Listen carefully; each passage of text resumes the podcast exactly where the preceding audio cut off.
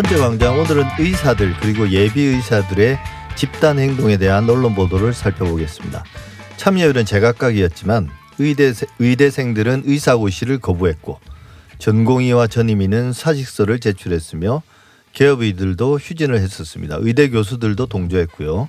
국민의 건강과 생명을 볼모로 한 초유의 집단 행동이 계속해 왔는데요.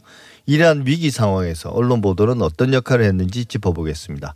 정상근 기자 나와 있습니다. 안녕하세요. 네, 안녕하십니까? 예, 사태의 시작은 뭐 다 많이 알려졌지만 네네. 정부가 의대 정원을 확대한다는 방안을 발표하면서부터입니다. 그 이후에 의사들의 집단 행동이 이어졌는데요. 지난 한 달간 언론 보도에서 정부와 의사들의 대치 상황을 부각하는 기사들이 많이 쏟아졌습니다. 그동안에 이제 언론 보도의 양상들을 좀 총평해 본다면 네, 이 매체별로 좀 차이가 있기는 했지만 뭐 예. 대체로 정부 책임론 쪽에 초점이 맞춰지는 좀 그런 모습이 있었습니다. 뭐 이후에 이제 의사들의 집단 행동에 대해서 좀 여론이 악화가 되니까 음 이른바 이제 양비론, 네, 예. 양쪽 모두 이제 책임이 있다 뭐 이렇게 가기도 했는데 어 일부 언론은 계속해서 이제 일방적으로 정부에 대한 비판을 가하는 방식으로 네, 기사를 쓰기도 했습니다.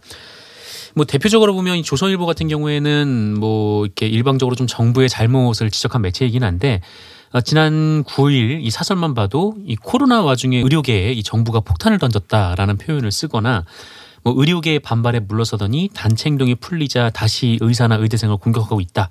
뭐 이런 내용의 그 글을 쓰기도 했습니다. 예. 어, 국민일보 같은 경우에도 좀 내용이 안에가 좀 혼란스럽긴 한데 뭐 결론은 정부 책임론으로 귀결되는 모습이 예. 있었는데요. 이 정부가 의사계와 협의도 없이 밀어붙이더니 이 지금 와서 뭐 공공의료 개혁을 포기하고 백기를 들었다 뭐 이런 취지의 논조를 이래도 저 비판 저래도 비판이네요. 네네 이렇게 표기도 했고요. 어, 반면에 뭐 의료 공공성 확보는 멈추지 말아야 한다 이렇게 지적한 언론이 있었고 또 어, 이런 형태의 이 단체 행동을 의사들이 해서는 안 된다 이렇게 비판한 언론도 뭐 없진 않았습니다. 아마 인연적 성향에 따라서 조금 달라질 것 같은데 네네 사실 과거에 이 비슷한 단체 행동, 집단 행동이 있을 때마다 언론은 상당히 비판적이었지 않습니까? 그 네. 명분과 이제 목적은 별개로 대표적으로 민간 기업이나 공기업 노조의 파업은 말할 것도 없고 좀 직접적인 비교가 가능한 게 병원 노조 파업, 주로 이제 간호사와 행정직 직원들의 파업인데요. 네. 이런 경우도 국민의 건강과 생명 볼모로 자신들의 이익을 관철한다고 아주 강하게 비판해 오곤 했는데 그랬었죠. 그 네. 이번 의사들 파업과 관련해서 사실 파업은 파업이란 말이 부적절한 게 의사들은 노동자도 아니고 노조가 있는 네, 것도 노동조합이 아니고 아니니까요. 네. 예 파업을 포함한 노동 삼권도 없죠. 실제로는 네, 그렇죠. 그런 사회적 약자가 아니기 때문에 정확하게는 이제 진료 거부지 않습니까? 네, 근데 그렇습니다. 이제 진료 거부의 문제점을 비슷한 시각에서 과거에 이제 파업이나 이런 비슷한 시각에서 비판하는 기사는 별로 없는 것 같더라고요. 네. 음, 아까 말씀하신 대로 그 2013년에 그 민주노총 의료연대지부 서울대병원 분해에서 파업을 한 적이 있었습니다. 근데 예. 그때 좀 언론들의 보도 제목을 쭉 보면은 뭐 비슷비슷한데요. 일단 KBS 같은 경우에도 뭐 일부 환자 불편 뭐 이렇게 나왔고요. 어, 그리고 SBS도 환자 불편 우려, 뭐 YTN도 환자만 불편, MBC도 환자 불편, 뭐 세계일보 같은 경우에는 이 진료 파행에 환자가 무슨 죄, 뭐 이런 것도 있었고, 뭐 국민일보는 발 구르는 환자들, 뭐 화- 서울신문은 환자만 골병, 뭐 한국경제는 뭐 환자가 볼모인가, 뭐 이런 예. 식의 보도들이 쭉 이어졌었습니다. 근데 사실 뭐 어쨌든 뭐 누구나 뭐 자신들의 입장이 있는 거고 또 그 입장을 전달을 할 수가 있는 거기 때문에 뭐 여기서 어쨌든 그들에 대한 입장을 귀기울이지 않고 뭐 일방적으로 뭐뭐 환자들의 불편만 이제 부각을 하는 그런 보도도 좀 문제가 있다라고 생각은 하지만 근데 이번 그 의사들의 집단 행동 과정에서는 이런 기사들을 찾아볼 수는 없었어요. 예. 그러니까 좀 그게 좀 명확한 좀 차이가 있는 것이죠. 그래서 예. 그러니까 말씀하신 대로 이제 과거의 보도들을 보면 네네 예를 들면 이제 뭐 각종 공기업 공공 운수 노조라든지 뭐 버스 파업이든 지하철 파업 이럴 때마다 시민들이 등장해서 네 뭐 출근길이 불편하다 뭐 이런 그다음에 이제 그것 때문에 이제 뭐 어떤 시간에 늦어서 큰 곤란을 겪었다 이런 어떤 시민들의 불만의 목소리 불편을 지적하는 기사들이 상당히 많이 쏟아졌는데 그게 사실 가장 중심이었죠. 근데 네. 이번에 어떤 전공이나 전임의들의 어떤 진료 거부 이것도 실제적으로는 중요한 수술 환자나 이런 사람들이 제때 수술을 못 받는 이런 더 심각한 피해들이 있었을 텐데 네. 전혀 보도에서 찾아볼 수가 없더라고요. 그렇죠. 그 언론에서 뭐 여러 사람들의 목소리를 담을 수 있지만 근데 이번 그 의사들의 집단 행동에 있어서 이 보도의 가장 큰 특징은 이 전공이라든지 전임이 아니면 의사들의 입장이 거의 대부분 들어갔다라는 그러니까요. 겁니다. 네. 이 반대로 뭐 여기에 대해서 이제 반박하는 쪽은 음, 그러니까 보건복지부가 되는 거죠. 그러니까 예. 뭐이 지금까지 뭐 아까 말씀하셨던 뭐 공공 파업 부분에 있어서 그러니까 어떤 때는 철도 파업이 있었는데 뭐 그 철도 파업 때문에 누군가가 이제 대학 입시도 보지 못하러 갔다 뭐 이런 오보도 나온 적이 있었거든요. 예.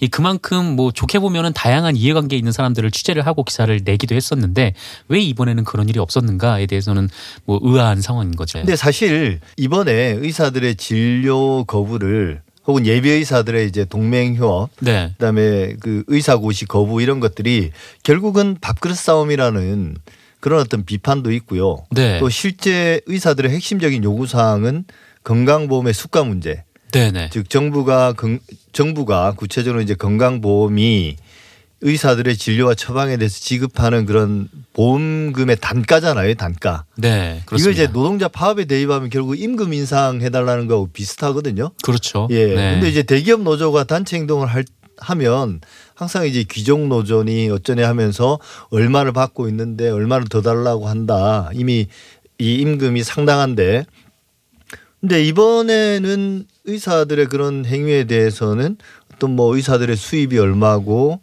뭐 이런 것들 소득 수준에 대한 언급 그런 것들을 언급하는 기사들은 하나도 없었던 것 같은데 제 기억으로는 네. 도대체 얼마를 벌고 있는데 수가를 올리면 얼마를 더 받을 수 있는가 이런 기사는 없었던 것 같아요. 뭐 그런 기사는 없었고 이제 다만 이 지역 의료인들의 연봉이 좀 얼마다. 근데 이 예. 이상 그 어떻게 더 줘야 되느냐 이런 이제 지역 의료계의 한탄이 담긴 기사는 있었어요. 예. 뭐 그런 보도는 있긴 했지만 근데 이거 같은 경우에는 잘 보도가 안 됐습니다. 그러니까 뭐 일종의 이것은 이제 발굴 기사인 거죠. 그러니까 예. 뭐 지역 의료계의 이제 실상은 어떤지 뭐 실제로 이제 인터뷰를 해보고 이제 기사를 썼던 건데 어 그런 것은 잘 확산이 안 되고 그 예. 의료인들의 목소리는 그러니까 의사들의 목소리는 계속해서 이제 확산이 되었던 거죠. 그래서 왜 이런 일이 일어났나 이제 생각을 해보니까.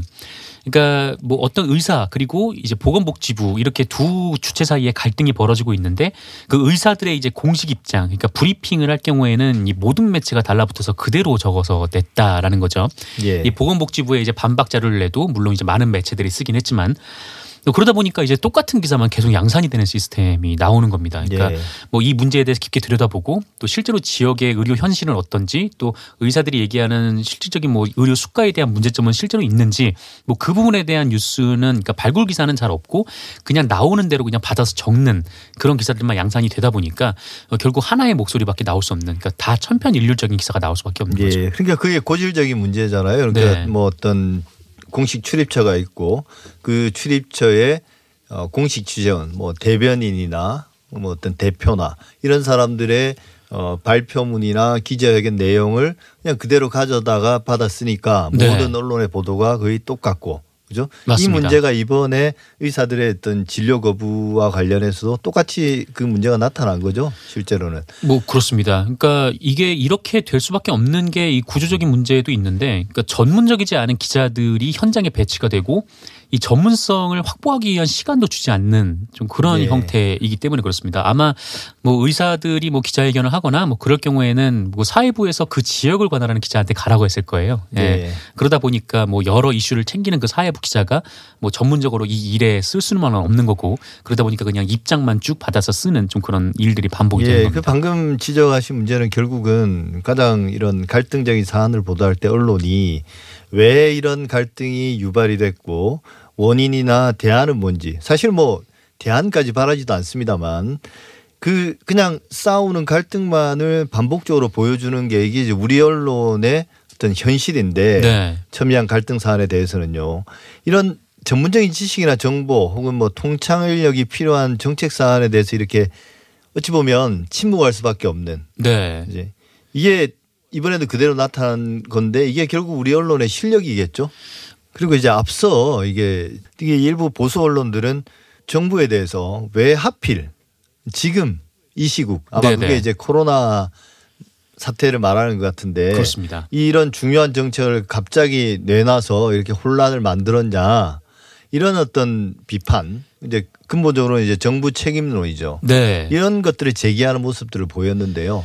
근데 뭐 어떻게 보면은 이 정책이 지금 나온 게 또 어떻게 보면 또 당연한 일인데 왜냐면은 이 코로나19를 겪어보니까 이 지역 의료 체계가 부실한 게 드러날 수밖에 없는 겁니다. 예. 이 박근혜 정부 당시에 그 의료 공공성 용역을 이 서울의 교수들이 했다 이- 이게 좀 논란이 된 적이 있었는데 왜 그때는 다르고 지금은 또 다르냐 뭐 이렇게 비판이 있었는데 그때 박근혜 정부가 이 용역을 줬던 이유는 메르스 때문 이었거든요. 예. 어, 그러니까 그때도 그 당장 겪어보니까 이 공공의료 체계가 굉장히 시급했던 것이고 그때 이제 정책 추진이 일어나는 겁니다. 그래서 뭐 평상시에는 뭐 여러 뭐 정치 관련해서 뭐 돈이 안 된다라면서 진주의료원도 폐쇄하고 뭐 그랬는데 어, 정작 전국 단위 전염병이 돌다 보면은 이 지역 거점 병원이라든지 뭐 의료진들이 너무 급한 상황이 되니까 이런 정책이 또 나올 수밖에 없는 거고 어, 그러면 언론은 왜 지금 이런 얘기를 하느냐 이게 아니라 왜 지금까지 이게 안 됐고 왜 꼭 또 반복이 되느냐 어, 기사가 나왔어야 하는데 이 전문적인 어, 오랫동안 지금 이 상황을 지켜본 기자가 없다 보니까 또 이런 부분에 대해서 지적을 못했던 상황이기도 한 거죠. 예. 우리가 의학 진단과 처방 뭐 시술에 관해서는 의사들에게 전적으로 맡기는 게 맞지 않습니까? 네네. 병원 안에서. 근데 이제 의료 정책은 이제 전체 공공의 문제이기 때문에 네. 다양한 관점과 이해관계를 가진 사람들이 모여서 논의를 해야 되는데 네. 근데 그동안에 사실 그 공공의대뿐만 아니라 이런 의료 정책과 관련해서 목소리를 내온 단체들이 많단 말이에요. 그렇죠. 근데 네. 이제 언론 보도에서도 그게 거의 배제된 것처럼 보였습니다. 어, 네, 맞습니다. 뭐 보건의료노조라든지 그 인도주의 실천 의사협의회 같은 좀 이런 좀 공공성에 주안점을 두는 단체들에 대해서 뭐 그 입장을 보도한 언론도 있기는 합니다. 근데 하지만 이제 대체로 언론 지면을 채웠던 것은 이 현상에 대한 중계 수준이었고 또 뭐 의사들과 균형을 맞추기 위한 이제 보건복지부 측의 반론 정도로 어, 이 논의가 계속 이어져 왔는데 어, 그러다가 이제 간호사협회에서 이제 성명을 내니까 또 그쪽에 시선이 또 우르르 쏠렸던 것이죠. 예. 그러니까 아까 좀 말씀드렸던 대로 이 충분한 취재 시- 시간이나 좀 전문 인력이 있었으면 뭐 이 사태에서 좀 언론의 공론의 장 역할을 하면서 뭐 여러 단체들의 좀 이야기도 좀 듣고 뭐뭐 지역의 현실이라든지 아니면 뭐 실제로 뭐 의료진들이 어떤 부분에서 어려움을 느끼는가 뭐 이런 것들도 쭉 종합적으로 기사를 써서 일종의 이제 공론의 장을 만들어낼 수가 있었는데 그게 굉장히 좀 아쉬운 부분입니다. 예. 또 하나 이제 우리가 짚어볼 문제는 결국 갈 등을 부각시킬 만한 그런 논란거리들을 찾다 보니까 네. 약간 이제 과장되거나 왜곡된 보도들도 나오지 않았습니까? 네네. 논란이 됐던 것 중에 하나가 이제 공공의대의 학생 선발에 관한 거였는데 공공의대생을 뽑을 때 시민단체에게 추천권을 준다. 시민단체가 뽑는다. 제목은 이렇게 막 했어요. 네. 언론들이 보도를 할 때 시민단체가 공공의대생을 뽑는다. 이건 심각한 이제 불공정이나 의대생의 이제 수준의 하락 네. 이런 것들이 예측될 수 있는 문제인데 그게 관련해서 이제 기사들이 쏟아졌는데 결국 사실이 아닌 걸로 밝혀졌지 않습니까? 네, 사실이 아니었죠. 이게 이- 일종의 이제 뭐 소동이었는데 이 보건복지부에서 냈던 뭐 뭐랄까요? 하여튼 SNS에 올리는 뭐 그런 자료들이 있습니다. 그러니까 예. 뭐 카드 한 장씩으로 해서 뭐 이런저런 내용이 써 있는 건데 여기에 이제 뭐 여러 단체 여러 뭐 방식으로 다양한 방식으로 뭐 의대생들을 선발하겠다라는 얘기가 나오면서 거기에 이제 시민단체라는 글귀가 있었던 것은 사실이에요. 그래서 예. 뭐 이게 좀 오해의 소지가 있다 뭐 이런 얘기도 있었는데 근데 사실 그 카드 내용을 봐도 시민단체들이 추천해서 뭐 의대에 보낸다 이런 내용은 아니었거든요. 예. 뭐 그냥 여러 이제 주체들이 좀 논의의 테이블을 마련한다 뭐 그런 취지에서 나온 내용이었는데 어 그리고 뭐 이것은 뭐 그냥 뭐 그렇다고 하더라도 실제로 제출된 법안에는 뭐 시민단체들이 뭐 추천을 한다 뭐 이런 내용들은 없습니다. 근데 어그 의사들이 뭐 이 부분에 대해서 계속 지적을 했고 그 기자들은 여기에 대해서 정확한 사실 확인도 없이 그냥 그 주장을 그대로 받아 쓰다 보니까 갈등을 오히려 더 부추기는 좀 그런 현상을 낳았던 거죠. 예. 일단 지난 4일에 대한의사협회가 코로나19 사태가 안정화된 이후에 재논의하자. 네네. 원점에서 제출 다시 원점에서 다시 이제 논의하자. 이 정도로 이제 합의를 이뤘고 의대생들이나 전공의 전임의들의 반발이 이어지다가 네. 어느 정도 좀 정리가 된 것 같아요. 네, 지금은 좀 정리가 되는 부분 수준인 것 같은. 예, 어, 아직 뭐 같습니다. 해결되지 않은 갈등도 좀 있긴 합니다만 집단 행동의 어떤 동력은 상당히 이제 소멸이 된 것 같아요. 네네. 의사들의 진료 거부에 대해서 언론이 제대로 비판하지 않았다고 문제 삼을 필요는 없을 것 같습니다. 갈등 사안 보도에 있어서 언론의 일차적인 사명은 합법 불법 여부나 정당성을 따지기 전에 일단 이해 당사자의 입장을 정확하게 파악해서 시민들에게 전달하는 거니까요. 다만 다른 이익단체나 집단들 이들에 대해서도 의사들 대하듯이 보도해 줬으면 좋겠습니다. 특별함이 아니라 최소한의 공정함을 골고루 두루두루 보여줬으면 한다는 기대입니다. 지금까지 정상근 기자와 함께 이야기 나눠봤습니다. 오늘 말씀 감사합니다. 고맙습니다.